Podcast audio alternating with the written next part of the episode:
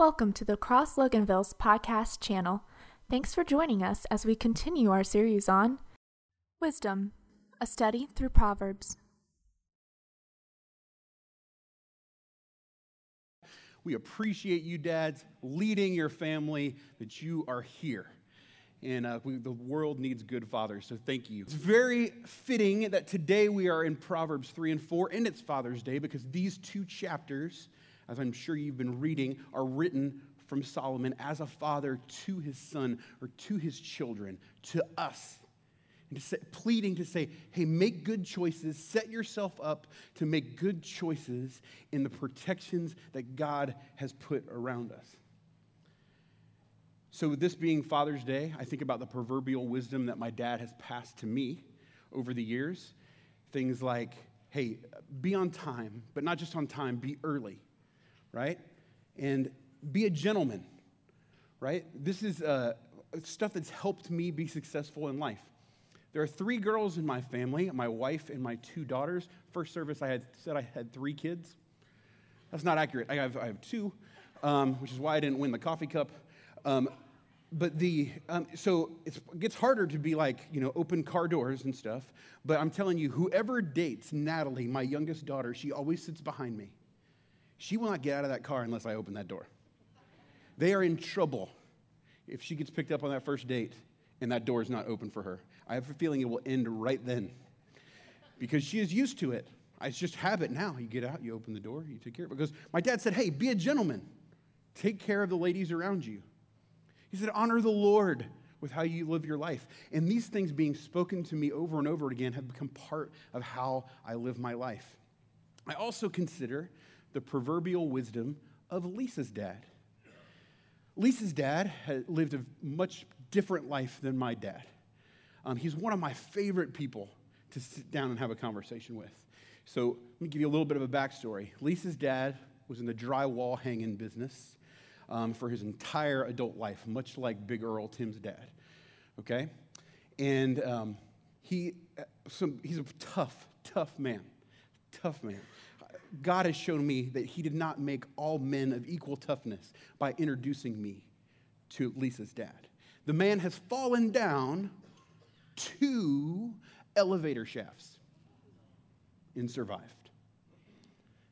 The second one, he said, I was so sure that I was dead, like I assume on the way down, just looking up or something, right?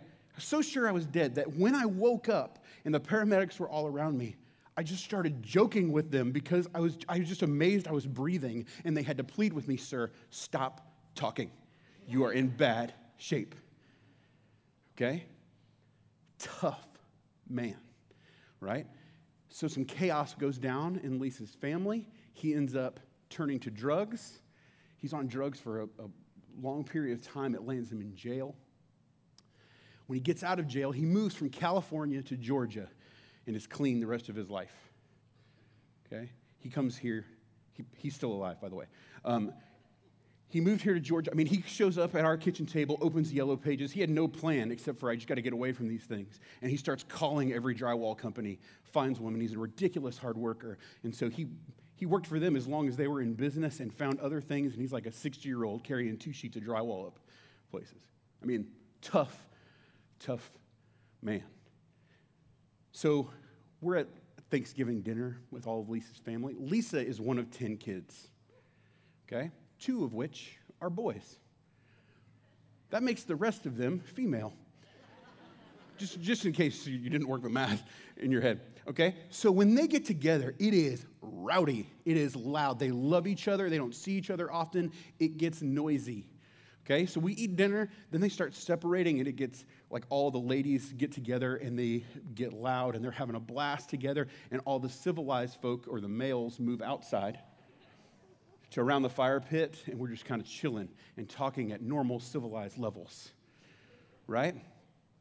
Lisa's dad says, as we're sitting there, gives me this piece of wisdom. He says, Do you know the worst part about dumpster diving at the laundromat? Now, I need you to understand, he's not trying to be funny. The man hates paying for things he doesn't have to. And much like our own Rick Bloomquist, if he can get clothes for free, he's going to do it. Okay? So, my immediate thought I have two thoughts really, okay? Is one, I, I don't know. I don't know what the worst part is. Is it wildlife like raccoons? What, I mean, that would be pretty bad if you decided, I'm going to go trying to find clothes and then a raccoon attacks you like elf or something like that, right? It could be, it could be rough. Um, and my second thought is, I'm dying to know, right? Because he said things like this many times. This is not the only one. I'm just like, I'm so intrigued, right? And he says, the worst part about dumpster diving at the laundromat is that I keep finding great pairs of jeans that fit me in the waist, but they're all too short. Not what I was expecting. Right? Now, he's not a super tall man. He might have been taller before the elevator shafts, I don't know. But he's not super tall. But you can take this wisdom to the bank. Say, if you're average height or below average height, this might be a good place for you to find good pairs of jeans. So, why do I share that with you? One, because I love Lisa's dad, and it's a hilarious story to me because this is so typical for him. Not trying to be funny, but giving you this piece of his life, and it's so different than mine. But also to show you that you are overwhelmed by pieces of wisdom or suspected wisdom more than any time in the history of man through social media, through your coworkers, through your family, through news outlets. They're all telling you what is true in the proper way to live your life. And there is almost no way for you to take it all in, research what is true and what is not, and figure out how to do things. And it's really worldly wisdom. And what Solomon is doing in these is laying out and saying, hey, you're going to have a lot of choices to make. Don't make them out of how you feel or what just feels right because when we just take in all this information, that's what we end up doing because we don't have time to sift through it all. So we just say, well, this feels good to me and already goes along with what I agree, so that must be true. And this doesn't and feels like it will be hard, so that must not be true. Solomon's saying you cannot operate your life that way or navigate your life that way. So let's look at Proverbs 3. Proverbs 3 My son, do not forget my teaching, but let your heart keep my commandments. For length of days and years of life and peace they will add to you. Let your steadfast love and faithfulness, I'm sorry, let not steadfast love and faithfulness forsake you. Bind them around your neck, write them on the tablet of your heart. I'm not asking you to, rem- to remember because you're likely to forget. I'm asking you to make this part of who you are how you operate. Your standard operating procedure for life is to remember these wise sayings. So you will find favor and good success in the sight of God and man. Trust in the Lord with all your heart and do not lean on your own understanding. In all your ways, acknowledge him, and he will make straight your paths. Be not wise in your eyes. Fear the Lord and turn away from evil. It will be healing to your flesh and refreshment to your bones. So, this verse, especially five, is very common in the Christian world. We've heard this a lot. Trust in the Lord with all your heart and do not lean on your own understanding. So, let's talk about trust for a second. Trust is difficult for us. Trust is like is delicate. It's like a, like a glass vase or a vase if you're fancy, right? It feels firm in your hand. Like this is sturdy, but if you drop it on a tile floor, it shatters into a million pieces and you can't put it back together. And if you've been on this planet for more than five years, you've probably had somebody who's broken your trust. And for us as people, when that happens to us several times, we stop trusting people at all. We isolate. We keep people at an arm's distance. We only show them a little bit of who we are because we're afraid to be hurt again. So often, when I'm in small groups, never a group quite this big, I ask people, and I had people answer me this after the service. You don't have to raise your hand or anything. How many of you have five people in your life you really trust? And I don't mean to like let your dog out when you're out of town. I mean, you trust them that if something happened to you, They would take care of your family. I mean, if something really tragic is going on, you could sit with them and share with them every detail. They would keep it to themselves and offer you godly wisdom. I can tell you that when I ask if people have five, it's almost zero. People will say they have five people like that. Also, I'm surprised at how many people say zero. They have zero people that they absolutely trust. Some of them will say one, but it's because their spouse is sitting next to them. And they feel weird saying zero. I had one wife say zero, and then I pointed at her spouse, and she goes, Oh, yeah, one. One. There's one. Because trust is difficult. But the problem is, the Lord has asked you to live in community, right? And you can't live in community hiding who you are. You, you don't get to grow inside the community without trusting the people you're, on, you're around. And I know I'm speaking to a lot of people who've been on this planet for a while. I plead with you to find some people you really trust that you can do life with.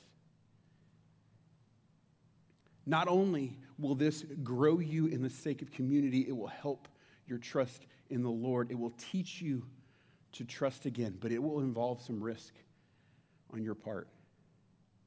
So when he says trust in the Lord with all your heart, what does it mean to trust in the Lord? Trusting the Lord is believing that what God says is true and then living your life in that way, inside of those protections. Believing that He knows better as the creator of how to protect you from the chaos that can come from your poor decisions. You will learn to trust in the Lord as you walk it out with Him, as you daily surrender, as you pray every day, as you worship Him every day, as you kneel before Him, as you read the Word. And I'm going to harp on this just for a moment.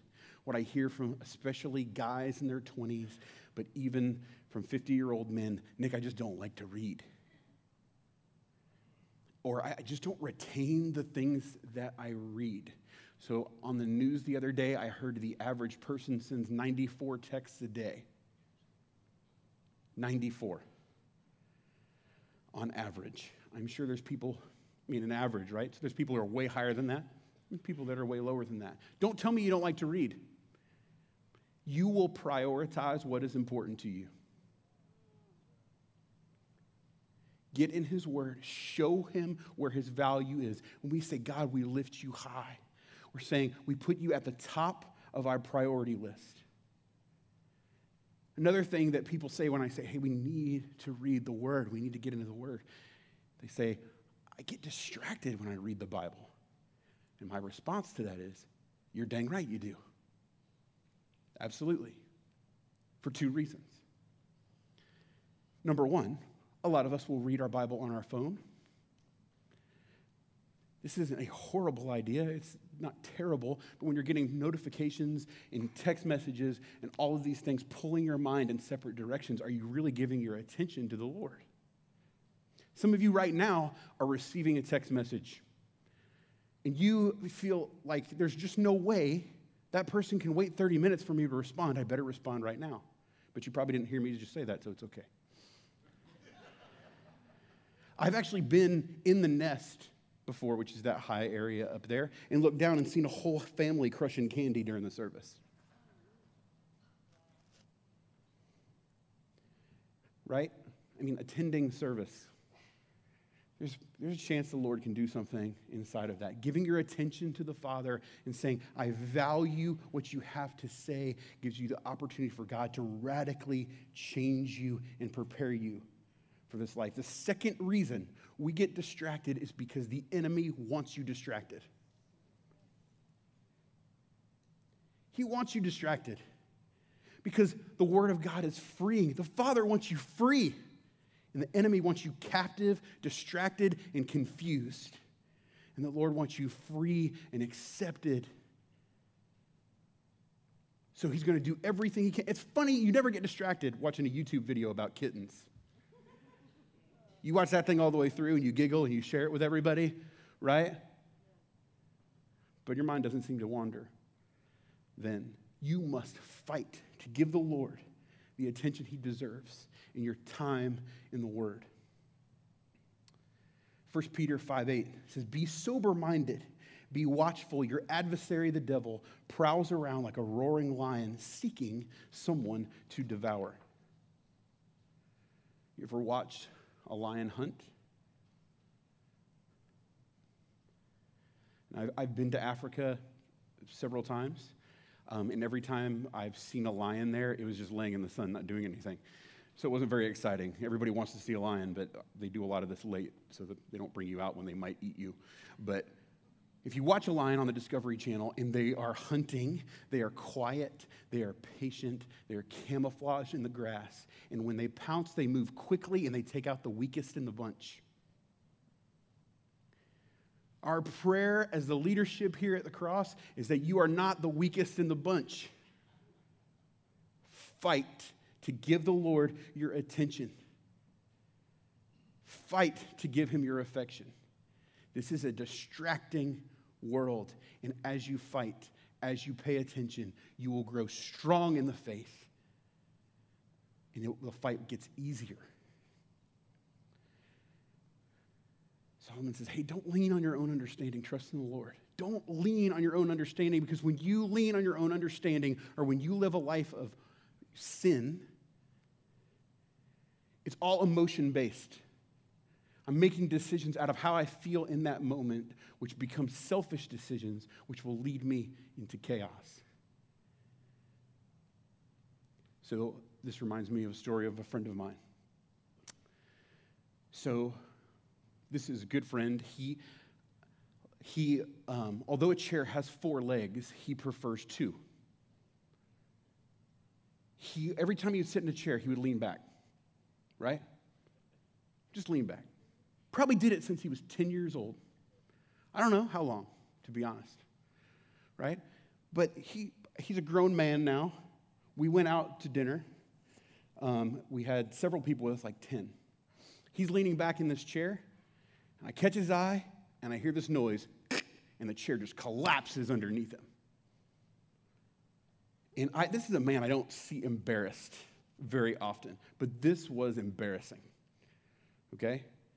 You see, that, that chair was designed to sit on four legs. But he went, no, but this is what I've done forever. And see, this is how sin works. Is often I walk in my own decisions, and the first time everything's okay. So I'm gonna push a little farther, and everything's still okay. And this is kind of what I've done forever. And I get in these routines, and then chaos breaks out, and I wonder why. How did this happen? Well, the design, the designer had a plan for you to avoid these things, but we ignored them. So we see people do this with relationships. They decide to compartmentalize where they follow the parameters that Jesus has put out, the protections that God has laid out for us.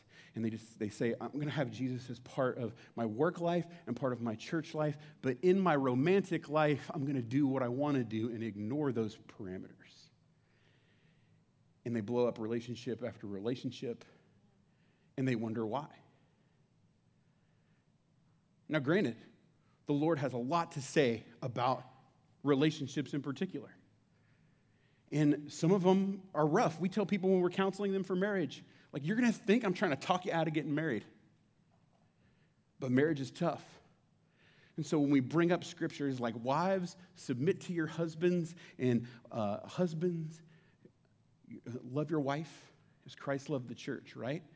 Women hear this word submit and like strong women and they, they cringe a little bit, like, oh gosh, no. And I get that. I, I understand that. But we'll tell them, hey, look at your husband and if you don't trust Him to lead your family spiritually, then don't marry Him.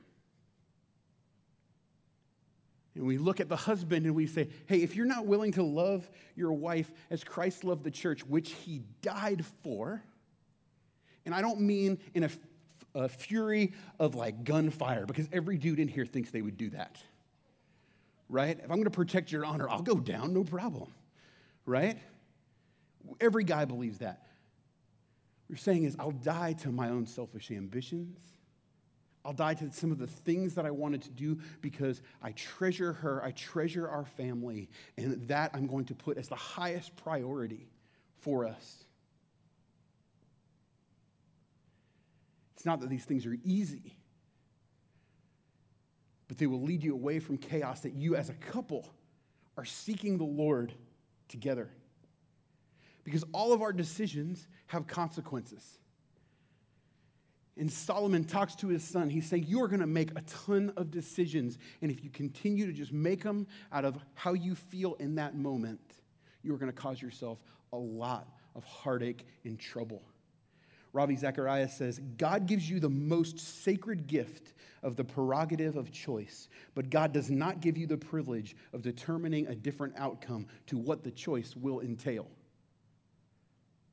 So he made you a free human being who gets to decide how you will live in the parameters for how you see this world. So, how do we trust in the Lord? How do we, because it seems like a lot, right? God has said a lot of things. And make no mistake, thank the Lord for grace. Thank the Lord for grace. Grace doesn't save us from the, the consequences of worldly decisions, but brings us back into the affection of the Lord. But we need to guard our hearts so that we can operate in the wisdom of the Lord. We need to condition them for the things that are going to come at us in the world so that we are prepared. So, your heart is the framework for which you see this world, it's the lens that you perceive the situations that are coming at you and how you respond to them. Jumping back to that Proverbs 3, hey, wear this around your neck, write it on the tablet of your heart. I don't want you just to be able to recite it back to me. I want it to be part of who you are. Because in Jeremiah it says, the heart is deceitful above all things. You are born a selfish human being who is going to get yours first unless you reprogram yourself, wash yourself in the love and the word of the Father. So Solomon knows this and he says in Proverbs 4 Keep your heart with all vigilance. For from it flow the springs of life. Put away from you crooked speech and put devious talk far from you. Let your eyes look directly forward and put your gaze mm, and your gaze be straight before you. Ponder the path of your feet, then all your ways will be sure. Do not swerve to the right or to the left. Turn your foot away from evil. You got to teach your heart to look towards the Lord. Keep your heart with all vigilance. I'm going to train my heart to be looking for the affection of the Lord by being with Him, by trusting Him more and more, by hearing what He says in the Word.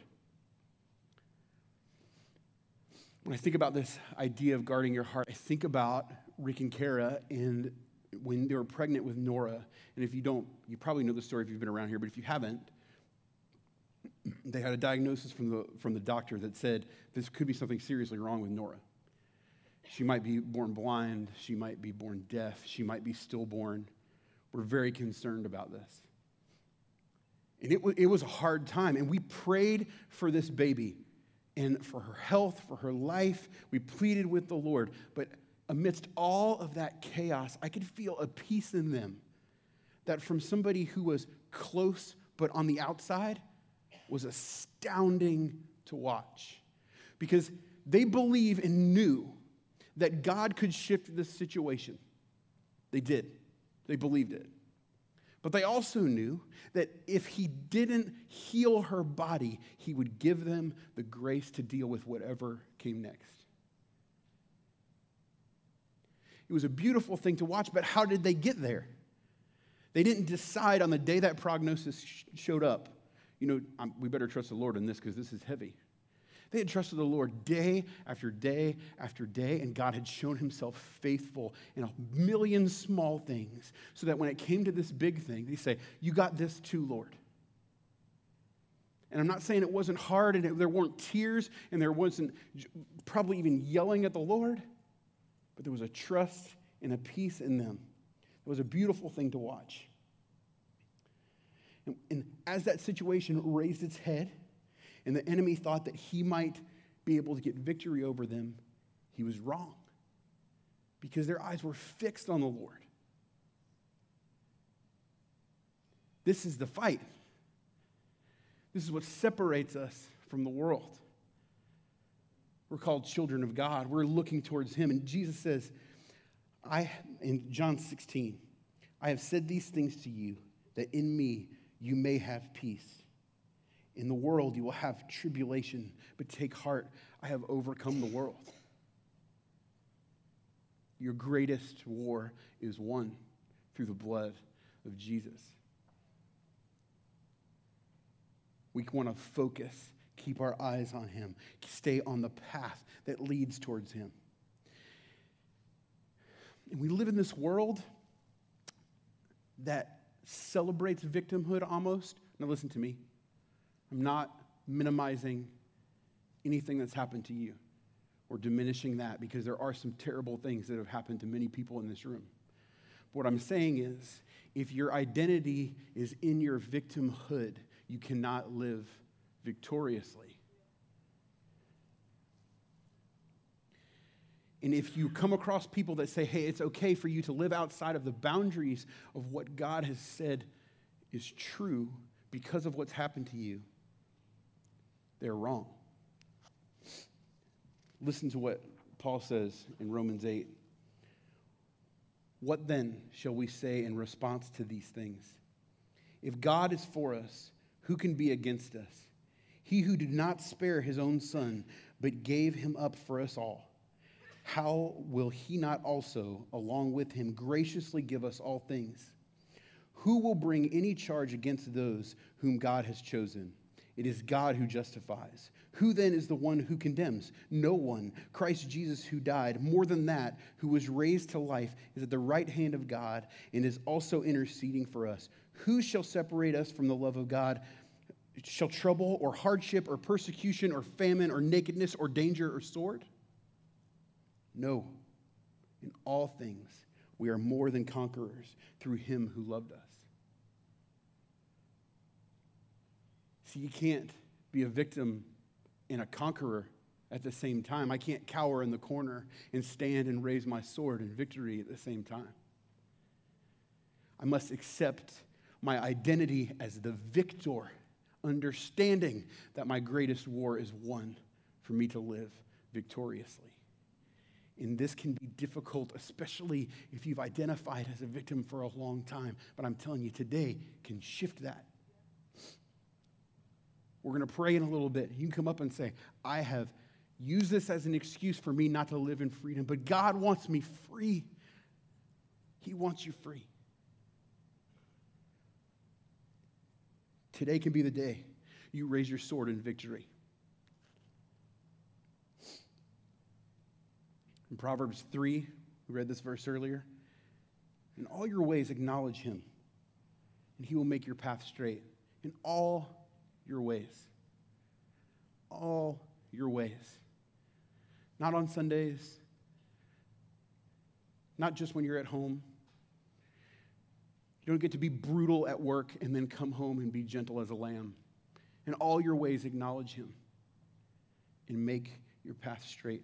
And then in Proverbs 4 26, ponder the path of your feet, then all your ways will be sure. Both of these ideas of a path, right? What path are you on? What direction are you going in?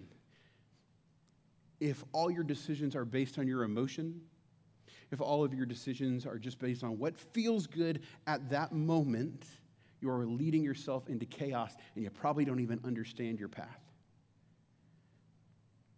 I remember Lisa and I for we took an anniversary trip to Charleston, and we're walking through this park, and there's a path um, of grass straight through the middle, and on each side it's like briars and tall grass, and then there's lakes on both sides that have alligators in them. Okay, my wife is oddly obsessed with alligators. I don't know why. I really don't. She loves to see them like in the wild where you're slightly in danger, but not in a ton of danger. Okay? It's kind of cool to see them at the zoo. Um, she's okay with that, but she wants to like see it in real life, right? And so we found out there was some places we could go, so we went and we looked, right? And you can walk on this path. Now you could choose to walk just off the path two feet inside the briars and the long grass next to the water where you might lose a foot. You could choose to do that. It's your choice. Or you can walk the path where it's clear, where it's been set up. And you know what? Sometimes the briars grow into the path, into the path. But you know what happens to those? They get stomped out by your feet because the path has been cleared by being walked over and over again. So you're going to have trouble. We want you to take heart. Our desire as a body, as a church staff, as the people around you who are committed to Jesus, is that you would live in freedom today. That you would understand that following the uh, principles and the protections that the Lord has put around you is not enslaving you to them, but it's actually stepping into freedom. Knowing the love of Jesus and operating your life as a response to the affection he has poured out to you is the only freedom really worth having. And this is our desire for you that you would trust in the Lord with all of your heart, that we would not segment things, but we give him all of it. We would not lean on our understanding or live in sin, which could lead us to chaos. This is our desire for you. Thank you so much for watching the message today. We hope that this message inspired you and challenged you as you watched it. encourage you to check out our website. It's thecrossloganville.org. There's a lot of information about our church there uh, that maybe can help you answer some questions about who we are. And don't forget that on our website we have old messages and archived series so you can spend a lot of time there learning and exploring. If you have any questions, you can contact us via the web or you could call us at the church 770 554 3322. Thanks again for watching.